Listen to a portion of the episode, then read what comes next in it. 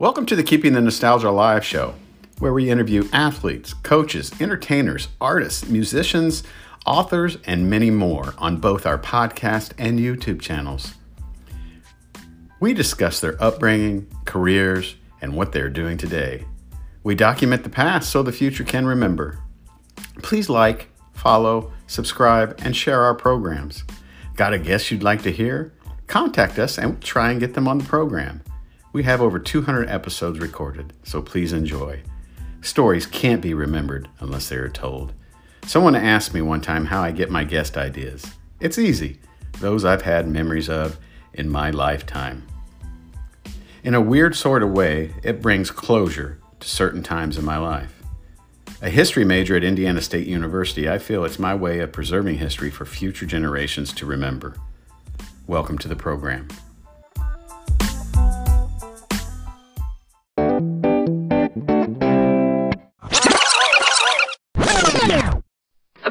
Basketball hero around here is treated like a god. I mean, how can you ever find out what he could really do? I don't want this to be the high point of his life. I've seen them, the real sad ones. They sit around the rest of their lives talking about the glory days when they were 17 years old. You know, most people would kill to be treated like a god just for a few moments. Welcome to Keeping the Nostalgia Alive, the Indiana Basketball Memory Show. I am your host, Billy Powell. Uh, hopefully, if you're listening to this, you're listening to it at Keeping the Nostalgia Alive. That's one word, Keeping the Nostalgia Alive. Dot Podbean, P O D B E A N dot com. Keeping the Nostalgia Alive. Dot podbean dot com. Uh, while you're here listening to this upcoming program, go ahead and take a look at all the other interviews that we've done. We've done close to uh, oh, well over 150 of just just great legends of the game who've played, coached, or even just been involved with this game of basketball. And uh, I'm lucky enough to have a, a legend with us today, uh, and his name is Herschel Turner, who was inducted into the Indiana Basketball Hall of Fame in 1991, was an outstanding player for Shortridge High School. Uh, may have been a little bit overlooked because um, there was a guy named Oscar Robertson playing at that time period also uh, was an outstanding player at the University of Nebraska, a Cornhusker, the first black uh, American to play uh, college basketball at the University of Nebraska and went on to have a, a career in professional basketball and also a Harlem Globetrotter. And man, this is a mouthful. He's also a fantastic artist, which we will get in later in the program. Herschel, thanks for taking some time out of your busy schedule to help keep the nostalgia alive and chat with you, with us about your memories about this great game of basketball. No problem. Uh, so Herschel, no where, problem. Where, it was a great opportunity. Where were you born and raised in Indianapolis? I was born at 1079 West 27th Street in my home, the youngest of six. Wow. Who who first introduced you to the game of basketball? Well, I, I think it was the ball players from Crispus Attucks. Um, you know, they were not allowed to play in the city league until very late. So we didn't really see a lot of basketball. But when they came on the scene, that was it. Everyone wanted to play basketball. And see, my first love was art, it was not basketball. But living in Indianapolis at that time, if you were male, you had to play basketball. So down, so in the neighborhood, would you play pickup games, or I mean, were, uh, were you originally uh, off of 27th Street? Were you originally in the uh, district to go to Shortridge High School? No, no, it was not. All of my sisters and brothers had attended Crispus Attucks, and that was my intent, as far as I know. But in 1951, the district me out of uh, going to Attucks. Uh, I fell in the guidelines of going to Shortridge. And and were you were you happy about that? Did you really want to go to Crispus Attucks? Well, you know, at that time, um, I had a pretty good reputation of being an up and coming, outstanding basketball player. So it didn't matter really. You know, I felt like regardless of where I went, I was going to uh, do my best, and uh, uh, I did that at Shortridge. And you know, back then we didn't have AAU ball and and all that kind of stuff that we have today. Uh, I mean, did you guys did you did, was there a particular place that you guys would meet up and and play basketball during the summers or before basketball season in Indianapolis? Yeah, there was a Catholic church on 28th Street. Uh, that uh, all the guys would get together after church on Sundays and meet there and play four or five hours. Yeah, and it was a nice uh, place because they had a water fountain on the side of the building, so we had plenty of liquid or whatever to uh, play in that hot weather. But you know, all the guys, uh, all the black guys, would meet there. You know, from from Attucks, Shortridge, uh, Washington, whatever. We would always find our way there at that location. You know, I was until I moved to the Ripple area. I was uh, raised off of 12, 1210 Winfield, which is right is just close to 16th Street and about um, two miles from the track. And uh, you know, it, it was it was a black neighborhood. I, I, I'm I'm I'm white, so, I mean, what were the times? You know, I, I hear all these stories from the people that would come over to my aunt and uncle's house, and and you know, can you tell us a little bit about what it was like just before going into high school, or while you were in high school, with uh, uh, the uh, the racial divide that was going on in Indianapolis, or or you know, was it good? Was it bad? I mean, how and how did you feel about it? It was not good. I didn't feel good about it at all. in fact, I had a few conversations with my coaches in regards to uh, only three blacks on the team. We had guys walking the halls that should have been on the team. Fred Bowles, um, uh, Lewis.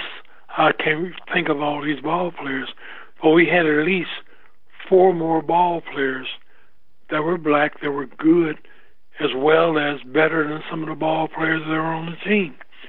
But you know, there was a limit, and it was, uh, you know, pretty much passed around, and that went on up into college.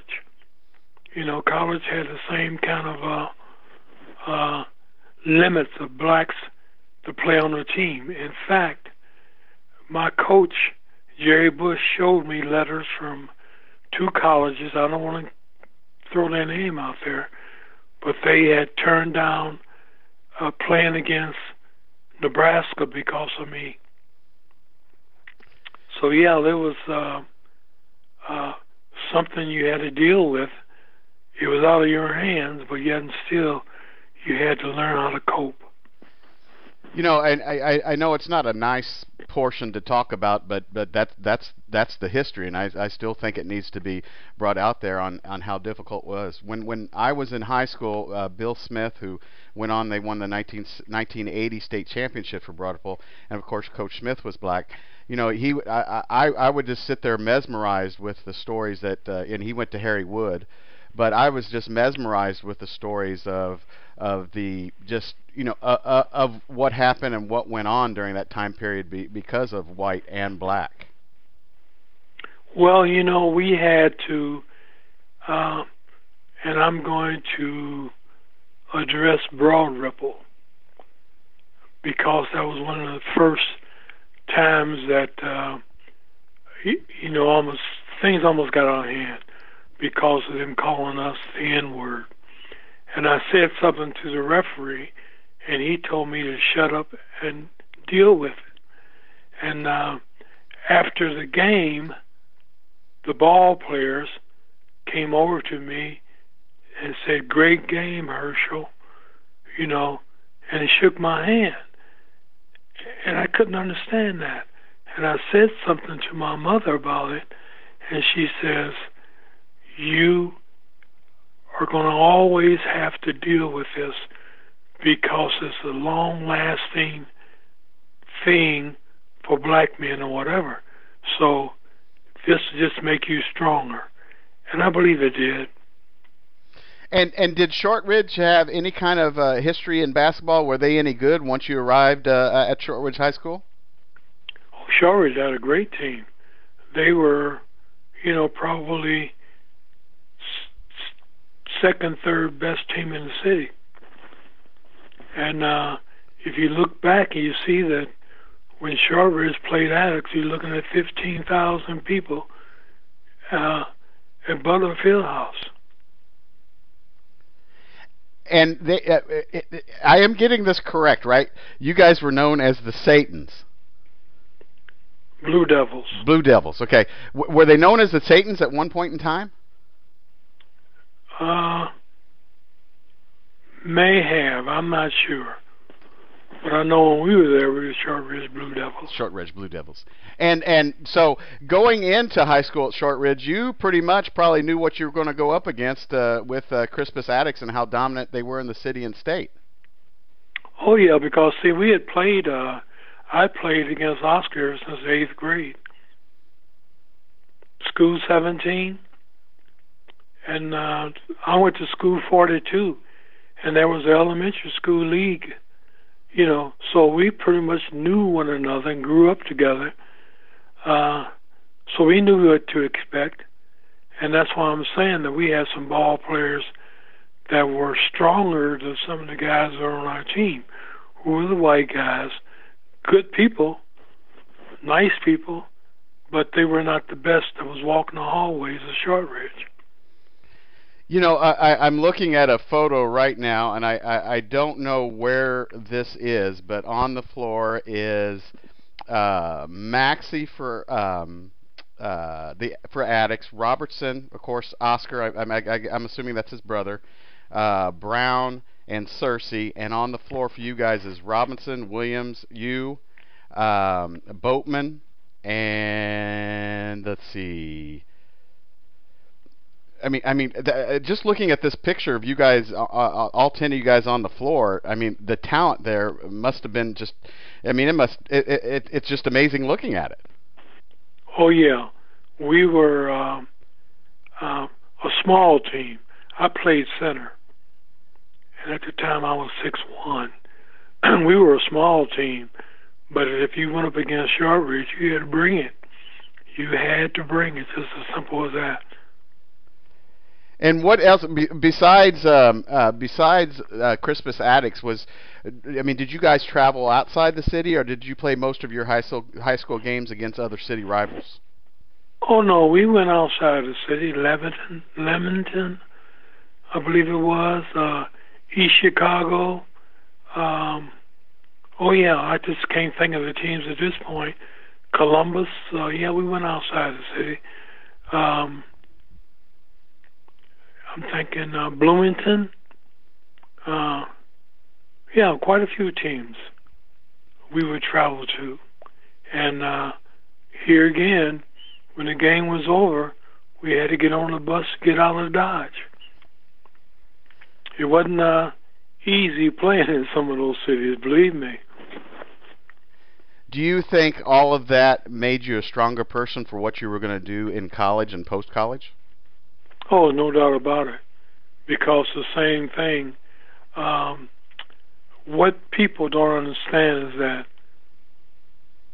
uh, being black is forever. I mean, you know, when you become 20, 25, 30 years old, things are not going to change for you. You just must understand. Do you have time for a little story I can tell you about? Yes, please. In 1960, I was voted to be on the uh, Olympic trial team, uh, college All Stars, and I also played in the Shriners East West All Star game that was being held in uh, Kansas City, Missouri. And we were treated like superstars. And we had about $16 a day pocket change they called it uh, um, shoe shine money. That's what that's what they called it. But I had uh, we were visiting Shriner hospitals where the kids were crippled or whatever, and um, I had come back, and we were traveling in limousines. We were treated very well. So I go into the restaurant, and in, in those days, you know, you had your favorite meal double meat cheeseburgers, French fries, and Dutch apple pie, à la mode. Alamein. So I'm sitting there into my double meat cheeseburger. And this person come out of the restaurant area. He was crippled. He was drunk. And he said to me as he came towards me, What are you niggas doing in here? And I looked at him. I'm six foot one, 180 pounds. If I had swung at him and missed him, I was going to knock him out.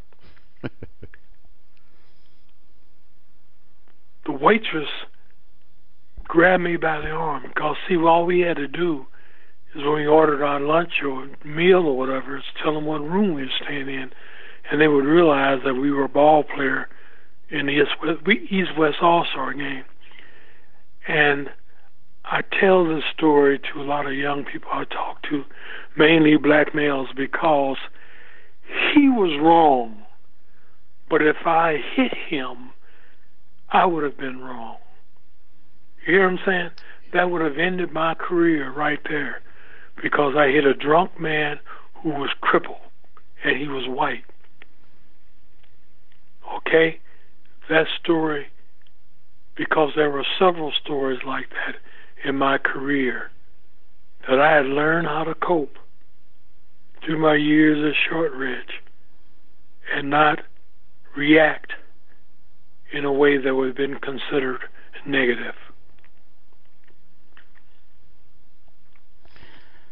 Wow. Um, and what kind of what kind of reaction do you get from kids when you're doing your motivational speaking and you tell that story? It's hard for them to believe. It's it's, it's hard for them to believe to understand that they're standing on the shoulders of a lot of guys who have paved the way.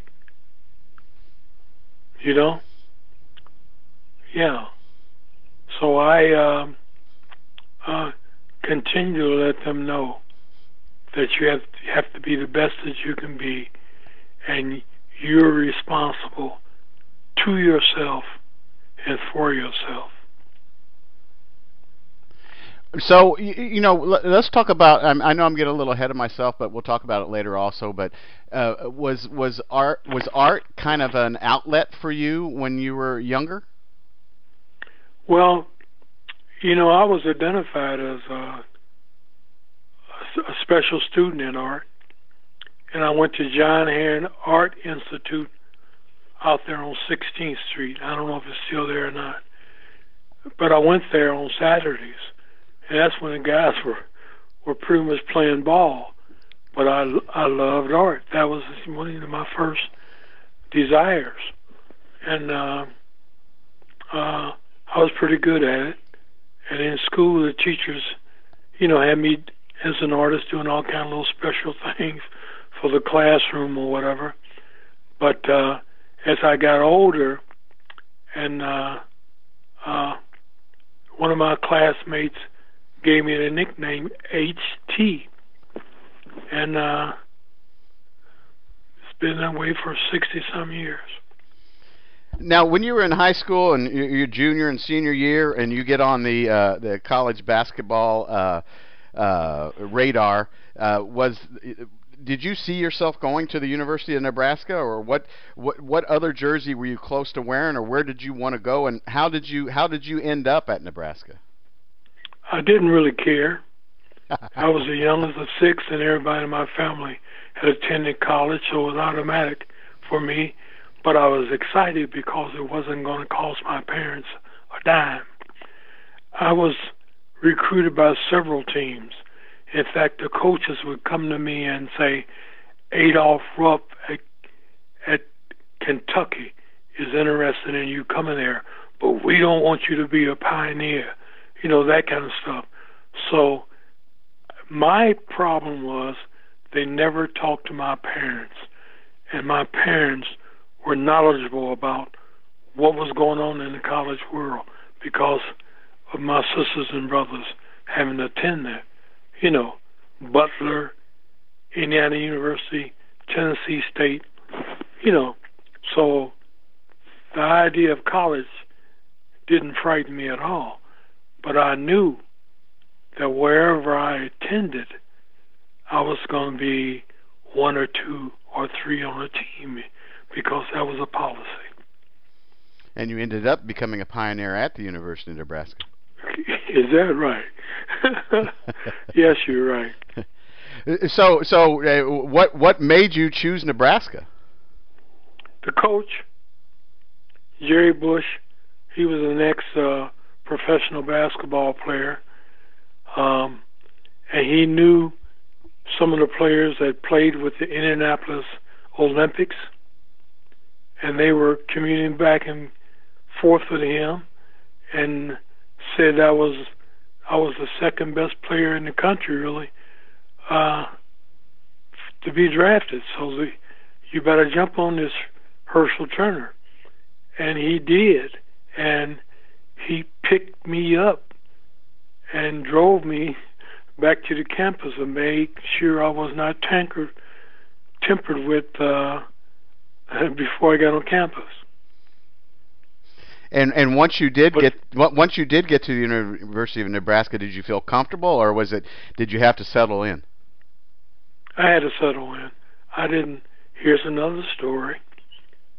I was introduced on campus by uh, Chancellor Hardin, I believe, at the time, and we must have talked for about 20 minutes. It seems like he was from Indiana also, and uh, he kind of told me what was expected of me. Uh, I had no problems with that. But before I left his presence, he told me, Herschel, yes, leave the white girls alone. Wow. So, so you're at the University of Nebraska. At that point in time, uh, freshmen could not play varsity basketball. Is that correct? Correct. Yes. And and so, what was kind of what was uh, playing freshman basketball like? And and uh, were you kind of antsy about getting to varsity, or wish wish the rules would have been different back then? Oh, it's, it's no doubt about it. Um, I felt like I would have been a starter, you know, but I had gone through that before at Shortridge. I should have been playing when I was a sophomore on the varsity team, you know. But like I said before, policy, you know, they would dress uh, you for one or two games during the season. If you were a sophomore, they would bring you up and you would play play a game. And I did that I think two or three times, but I felt like I should have been a permanent ball player when I was a sophomore so so beginning your sophomore year at the University of Nebraska, uh, what was your what was your biggest challenge? Did did you enjoy traveling? Did you enjoy playing in the league that you were playing in? Well, um, the Big Eight was the toughest conference in the country because of Wilt Chamberlain. You know, Wilt was at uh, Kansas, and uh, you know he was a a freak in a sense of nature because of being seven foot one, and we hadn't really witnessed. Uh, you know, George Mikan was a was a person everyone looked at in those days, and he was six ten. Here, all of a sudden, we have a man who was seven foot one. He high jumped, broad. Uh, he was a track man, outstanding track man. He was one of the strongest people in the country playing basketball. So uh, the Big Eight was uh, exciting. Uh, we had Tex Winter, who was a coach at Kansas State. They were number two in the country. So it was exciting. Uh, we beat Kansas and Kansas State uh, my last year, 1960. Yeah. In fact, we just celebrate the victory over Kansas a month or so ago, and they passed made us legends because of that at Nebraska. Uh, uh you know, speaking speaking of Wilt Chamberlain, you know, all the stuff you see on social media, all the stuff you see on ESPN, and they talk about the goat, the greatest of all time. I mean, and and they're always comparing Jordan and LeBron James. I mean, you've got to put Wilt at the top of that mountain, and also he wasn't allowed to dunk the ball for half of his career, correct?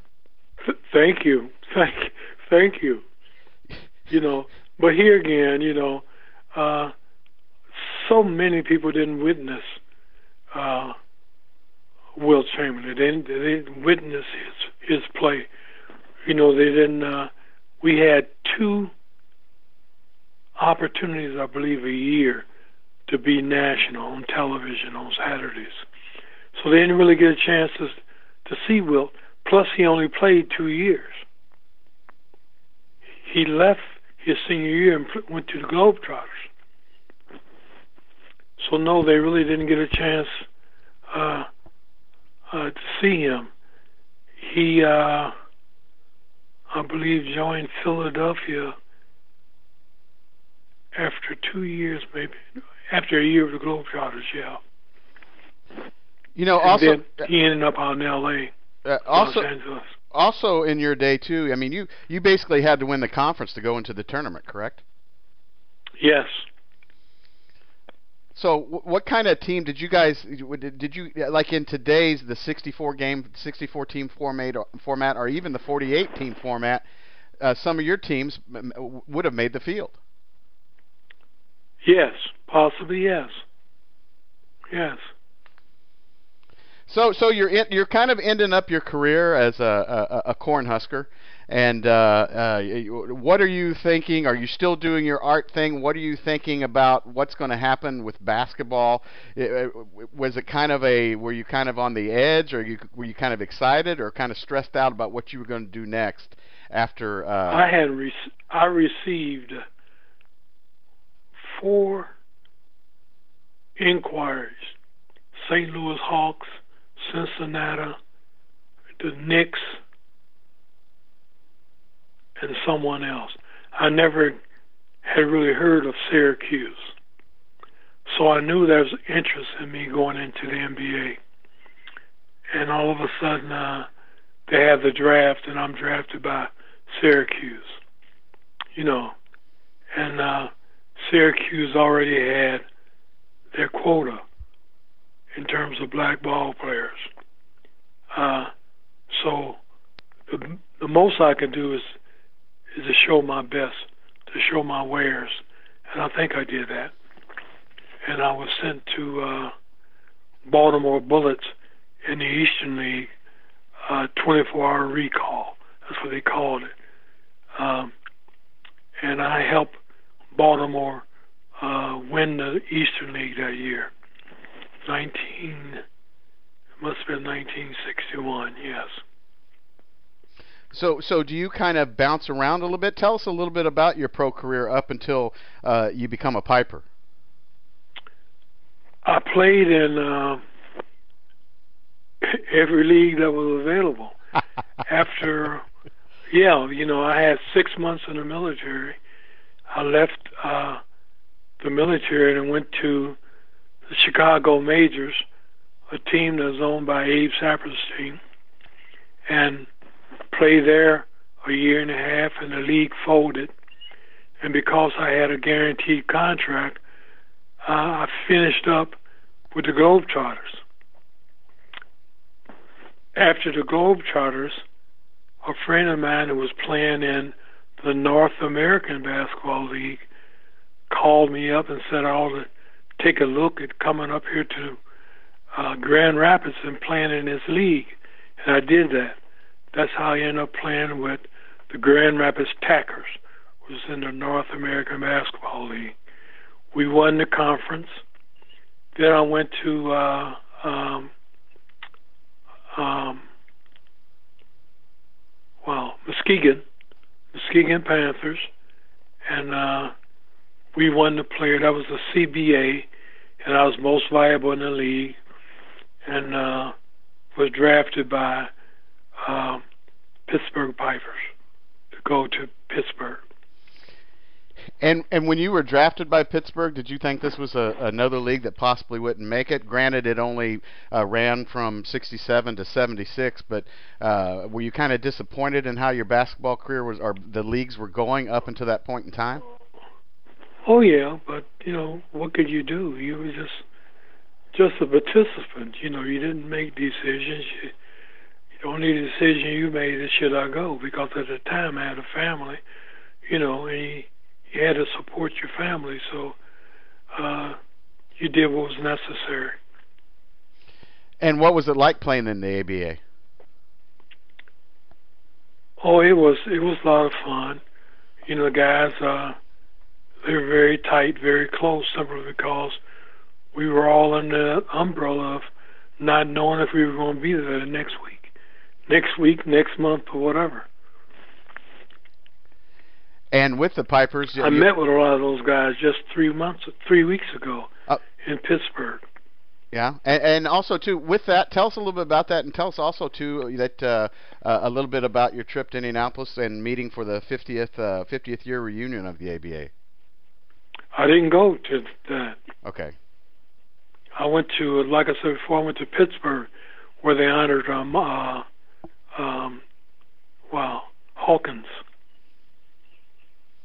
Connie Hawkins. Yes. So, and then what was it? Were you were you disappointed? Of course, you're good. I'm answering. This is a stupid question. I just want to hear your thoughts on it. But were you disappointed that you were traded before the Pittsburgh Pipers won the first ABA championship? Yes, I was. I uh, I had a guaranteed contract, so I know I would be playing somewhere. But uh, you had a feeling that uh, the Pipers were going to be the best team. And with all of this going on, and you're playing professional basketball, and you're you're going from here to there, um, when did you come across the muralist uh, Thomas Hart Benton?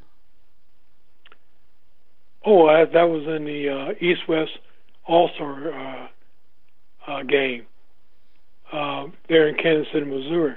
You know, Independence is right outside of uh, Kansas City, and um, um, they had they had arranged me to have 45 minutes with uh, with uh, Thomas Hart Benton, and um, it was very expensive. This very exciting. This man was just an unbelievable artist, whatever, and he was doing this mural, the Frontier, I believe it was, it was entitled, and he had this black man by this wagon and um, uh, I asked him what that was about, and I can't think of this black man's name at the time, but he told me he was a, one of the largest employees in the country. He was responsible for all the wagon trains that were being built to take people west. So uh, I got kind of excited about that, and uh, I was already excited about Black Cowboys, so I just uh, followed up on that and did my series of Black Cowboys. And that mural he did wasn't too far from the Presidential Library, Harry S. Truman, was it? It was in Harry S. Truman Okay, Library. okay. So, so, so then I have seen that. So I, I thought it was actually in Independence, but it's actually at the library.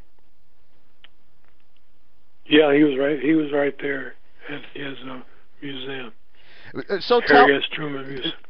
tell us a little bit about how your art works. I mean, what I mean, what, what inspires you, or what? I mean, do you just uh, did you schedule when you would sit down and make something? Would you would make something all in one sitting? Would you spread it out? And what were your, kind of your thoughts and your your emotions when you would would make your art or do make your art?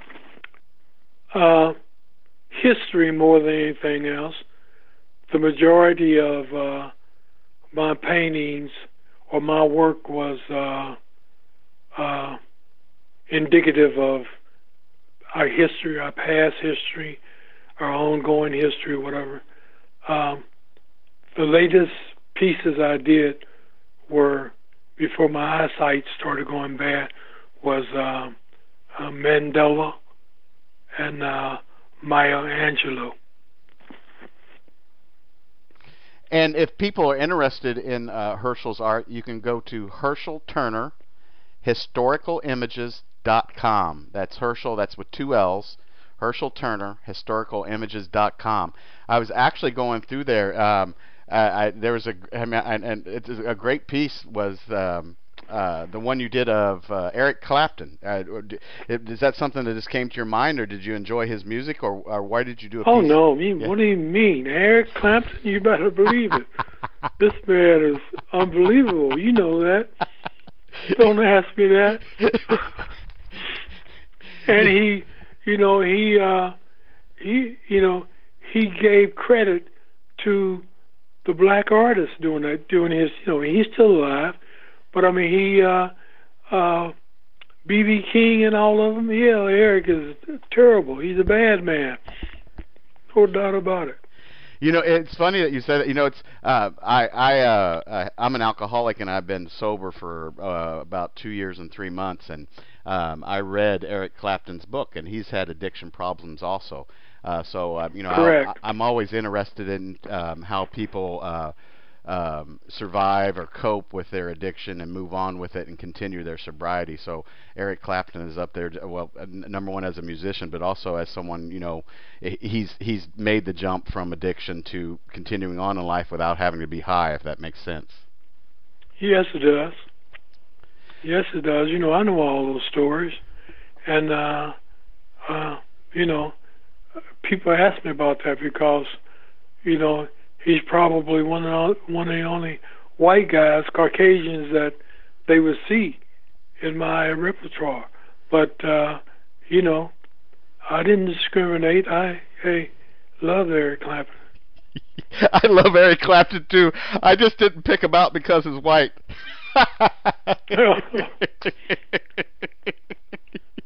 um, Herschell, what do you think of what do you think of basketball today?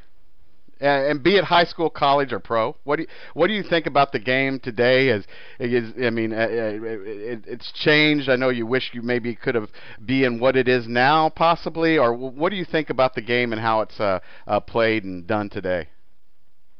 Well, because of my eyesight, I listen to it. so, but I, I I get upset because when I played ball, you couldn't you couldn't turn the ball over 20 times a game or you hear what I'm saying?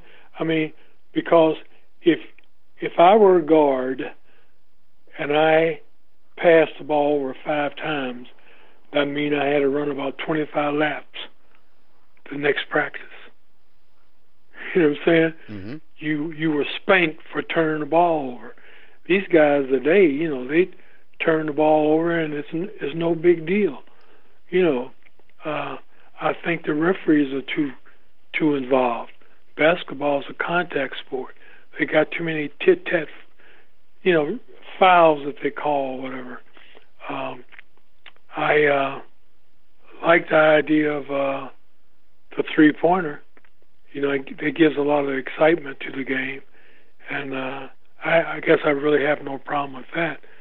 Um, it seemed like it came along late because we have a lot of ball players. Uh, you know Jimmy Rayl? Mm-hmm. You know that name? the Splendid Splinter? yeah, he tore three pointers season up. You know, uh, let's face it, uh, there are a lot of guys 40, 50 years ago that could have really have benefited from that three pointer. Herschell, did you have any children? I got three daughters. Uh, any of Catrice. The, okay. Catrice, Monique, and Tanya. Any of those follow your path in playing the game of basketball or athletics? No, no, no. So do you Wish. St- do you do you so uh, how can people or do you do a lot of motivational speaking? On occasion, you know, people that that call on me or whatever. I have most of the times, I I'm in five Hall of Fames. I'm a legend in four states, and when people hear about that, uh, they think that's outrageous. I I've participated in probably 30 boards here in this area in uh, in Michigan, and uh, uh, you know people like you calling now wanting to hear my story or whatever, uh, calling me quite a bit. Um, but I got to make choices about if I really want to do it or whatever. I have a lot of friends who are involved in education, athletics, whatever. I have a friend who just missed by one game of being the state champions girls class A or whatever. So I try to stay as attached as much as I can, but it's it's not easy. You know, and speaking of the word not be, speaking of the phrase not being easy, how what were your feelings when you got the phone call about being inducted into the Indiana Basketball Hall of Fame? Oh, I'm I'm trying to think of. Well, you know who called me? Ray Crowe. Wow. Ray Crowe from Attucks called me, and he told me that there was opposition from my coaches at Shortridge by me being inducted. And I understood that because they had decided that I was going to Michigan State. And when I went around them and went to Nebraska, they were really peed off. And uh, my thing was, um, Forddy Anderson never spoke to me when I visited the campus. Ben- Benington, who went on to Drake, took me around and talked to me and tried to encourage me to go to Michigan State. Not Forddy Anderson. Never saw him. Never talked to him. And uh, my parents thought that was strange, and I thought it was strange, you know. And then Benington called me from Drake and tried to get me to go to Drake. But in the meantime, I was going to other schools, Vincennes, up in, up north in Indiana, different schools. And uh, once I made, met Bush in Nebraska, and he told my parents he'd treat me like a son. Why not? Herschell, do you think that the racial divide has gotten better the crack is kind of filled in a little bit, or do you think it's the same width? I don't think it could ever pre. Uh,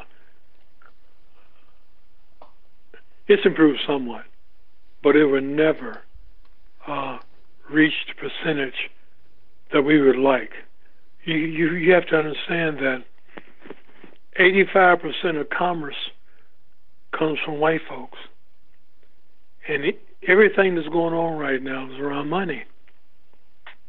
You know what I mean? Oh yeah. Uh, uh, if we were playing poker or whatever, and you had eighty-five million dollars, and I had twenty, I would never, you would never lose. And that's the way it is. And um, it's one of the original sins. We want to admit that racism is the original sin.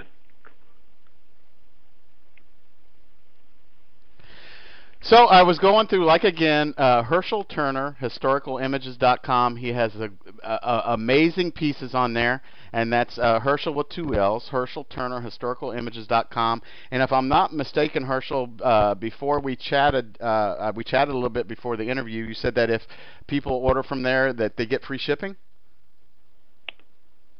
Yes. Let me ask you one other question, Herschell, and that is, I mean, when did the eyesight begin to go? Was there any way to be able to fix it? And I know there, I know that they say that you are legally blind, but it, did you, do you, are you still able to see uh, a little bit? Are you still able to be, be able to do stuff with art? No, I I can see very little. Uh, and it all depends on what my sugar is. You know, I'm also diabetic. You know, and on occasions, uh, if my everything hits the right spot, you know, if my sugar is 110, uh, um, and, my, I'm eating the right thing. I'm doing s- some exercises, whatever. I might be able to uh, see a little better that particular day. But um, I pray on it. But uh, uh, you know, I have people trying to explain to me to try something else with my art, my fingers or whatever, and uh, I'm not going to do that because uh, I think it's a slap in the face for what I've I've done, and what I wanted to do, and what I've been able to achieve. You know, I've been doing this, uh, the interviews, and I have a couple of uh, social uh, websites, Facebook, Twitter, stuff like that, for about five years. And you know, when coming into this, you know, um, growing up on the west side of Indianapolis and hearing everything about the Washington Continentals, going to Ripple High School and hearing everything about basketball there, I thought I thought I knew a lot about basketball, and I love that I find out more about the game of basketball and people like you with research and, and people like Peggy Perry who gave me your name and, and kind of uh, softened you up to do an interview. And uh, I, I just think uh, in doing my research on you and uh, reading all about you, I, I, it's fantastic. I'm very humbled to be able to uh, speak to you and that you spoke to us for an interview. It's fun. I'm really excited about it. I told the fellows that this is going on. Is it possible to get a CD of this interview? Uh, that will not be a problem whatsoever. So when uh, we get off here, um, I'll uh, hang on the line here and I'll uh, uh, get your information and I'll, I'll send you a disc or I'll also send you a couple of flash drives that you can share also. Sounds good. Uh, well, Herschell Turner, thank you so much. Like I said, everybody, you can go to Herschell Turner. That's with two L's. Herschell Turner, historicalimages.com. You have to look through that stuff. It's fantastic. Uh, there's there's more than Eric Clapton that I commented on. Believe me, there's some great there's some great stuff within there. But thanks for kind of uh, helping us keep the nostalgia alive. You know, uh, talk about uh, some of the history and some of uh, your memories and what you went through. And hopefully, some people will listen to this and think, you know, that it it, it you know uh, what they can do for society or uh, uh, how they can uh, change themselves. So I appreciate it and I thank you so much. I thank you. I really appreciate this. And Okay. I'm hoping for uh, you know the public to like it, accept it also. And I thank you very much. Oh, hey, you're quite welcome. Um, I've got, I probably, be, depending upon uh, the show, I average between like about 85,000 about 100,000 listens. So, you know, once I get this all edited up and get it all booted up, um, um, I will, um, uh, I'll kind of keep you informed. What can I get an address that I can make the disc of for you? Sure. 1706 Lamberton, L A M B E R T O N, Creek Court, 49505, Grand Rapids, Michigan.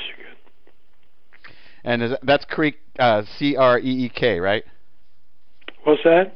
Creek Creek Court. Creek Court, Yeah. Okay. Okay. Okay. Okay. So no problem. I'll send you. Uh, would, would you? You want me to send you more than one, or you just want one?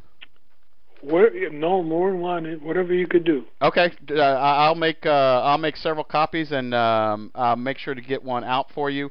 Um, is the and and and please don't take any disrespect. Is is that your wife that's with you, or is that someone that just helps you? No, it's my wife. That's your wife. Uh, does um, does she have an email? Tech High School. Okay, where? Oh, okay. Um, uh, what year she come out of tech? I'm being nosy now, aren't I? Same year myself, 56.